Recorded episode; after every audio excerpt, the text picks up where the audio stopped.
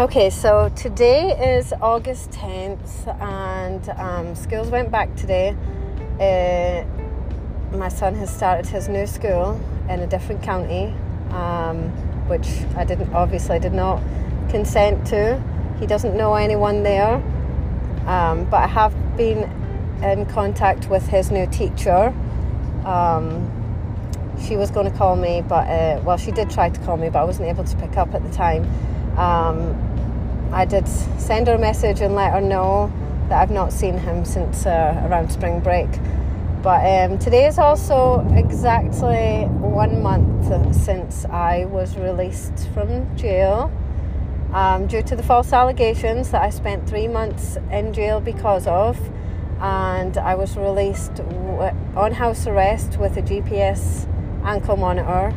Um, it's still two more weeks, two, two weeks today until I go back to court for that.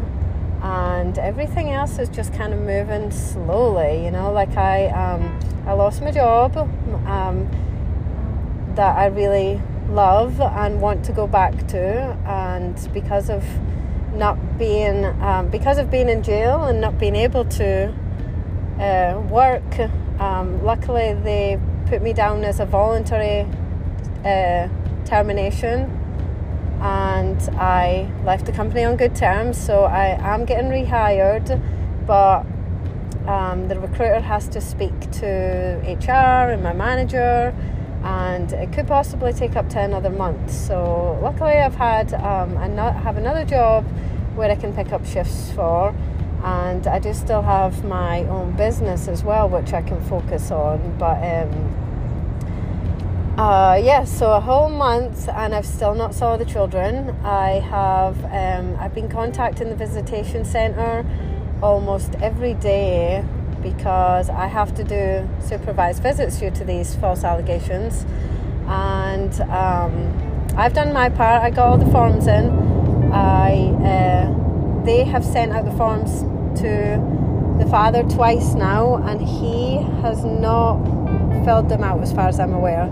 Um, they said, you know, when I called them last, they said he still hadn't done it. So I spoke to my, I just called my attorney, and I am told that his his attorney's moving, and he's going to have a new attorney, same firm, but it's going to be it's, an, it's a new attorney that needs to be filled in on everything, and. Um, yeah, that's this. They don't. They told me to just wait until Monday. So this is currently Thursday and I'm still waiting from for to find out where my children are living, where they're going to school, which I already know that because his old school told me, and so I have been able to get in touch with the new school um, and just make contact with the teacher, which you know it's it's hard because I want to be there for my son starting his new his his first day. I wasn't there last year either because I was scared of the injunction being in place. Um, I did ask my attorney, should I just contact him myself, you know, through the talking parents? And he's saying to me, no, because I would be in violation of the injunction. And I said, there is no injunction. And then he said, I would be in violation of the pre trial, but he was not the victim. However, we do think that he has something to do with it, you know. So even though he's not the victim, the so called victim may have been paid money by him. And so, with this ongoing criminal case, I, because of these false charges in this open criminal case against me, I really cannot do anything. I'm not able to see my children. I can't do anything to help them. I'm just at the mercy of the courts, at the mercy of the judge, at the mercy of everybody else that gets to make the decision for when I can see my children and for him to do his his part because he managed to get full control. He managed to take my children away from me, which is exactly what he had been planning to do for the longest time. And we, the reason, I guess, because he doesn't want to pay money and he, he's still not paid the HOA fees, he's still not paid the daycare fees. Um, so, yeah, like that's where we're at. I don't know what is going on, and I don't really have any answers from anyone. And it's a whole month since I've been released, and I'm still suffering. I'm still being punished, and I'm doing as good as I'm doing it. I mean, I'm I'm I'm staying positive. I'm staying happy. Um, and I'd rather not contact him, to be honest. I really wouldn't because I know that how how um, nasty and manipulative he is, and it's just going to end up causing me anxiety, and it's you know it's not it's not good for my well-being. But um, in the meantime, I have been making a lot of cute videos with the kids in it, like old videos, and that's been very therapeutic. Um, but I really do miss my children. I think about them every day. I want to be able to hug them. I want to be able to kiss them.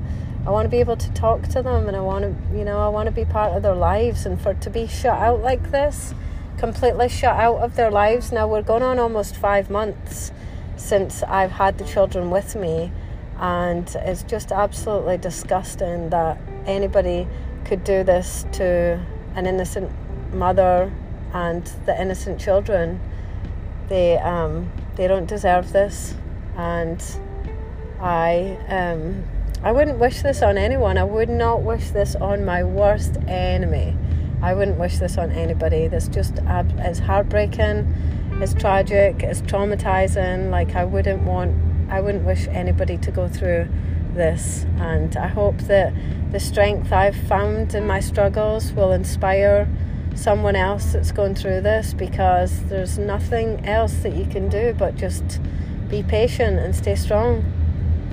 I'll give you another update soon when um, when the time comes. And uh, in the meantime, I have a lot, a lot of people that want to um, record episodes and tell their own stories, um, not necessarily about kids or whatever, but stories about just some crazy stories about. Uh, maybe about them being arrested, going to jail, or or anything like that. But um, yeah, so I'll be back soon with another episode.